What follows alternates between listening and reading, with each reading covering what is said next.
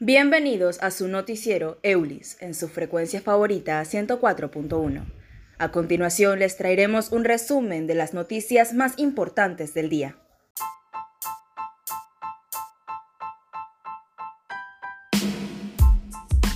Bloqueos en la frontera por lo caro que está el combustible.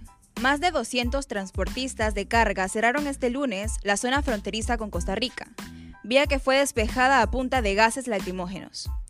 Seis trabajadores del volante arrestados fue el saldo de la protesta. Los miembros de la Asociación de Transportistas Unitarios Unidos de Panamá piden al presidente Cortizo que apruebe el proyecto de ley ochocientos ocho, que permite el congelamiento del combustible en todo el país.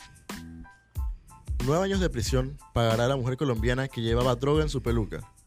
La mujer colombiana que traficaba drogas en su cabello y quien se mantenía en tránsito en Panamá con destino final a España fue sentenciada tras un acuerdo de pena a nueve años de prisión. Autoridades dieron a conocer que la dama fue imputada por el delito contra la segura, seguridad colectiva en su modalidad de tráfico internacional de drogas. Cuatro de los cinco detenidos por el asesinato del fiscal Marcelo Pessi se declaran culpables.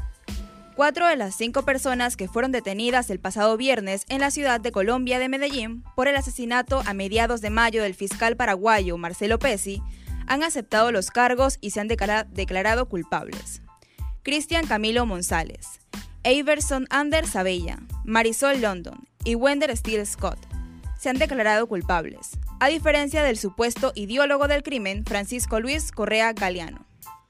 The Athletic, principio de acuerdo entre el Real Madrid y Mónaco por Tchouameni. El culebrón del futuro de Tchouameni parece que está a punto de finalizar.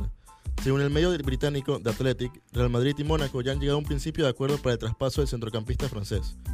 Eh, según este medio, la operación sería más de cien millones de euros, cantidad muy alejada de los ochenta que ofrecía el Real Madrid y de la que no se quería mover. Ahora falta saber si esos cien millones son ochenta fijos más variables. Más contactos, Gavi y Barça. El motivo del no acuerdo.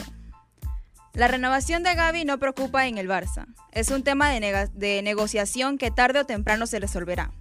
El Barça apuesta por su continuidad y el centrocampista quiere quedarse, y así lo ha expresado al club.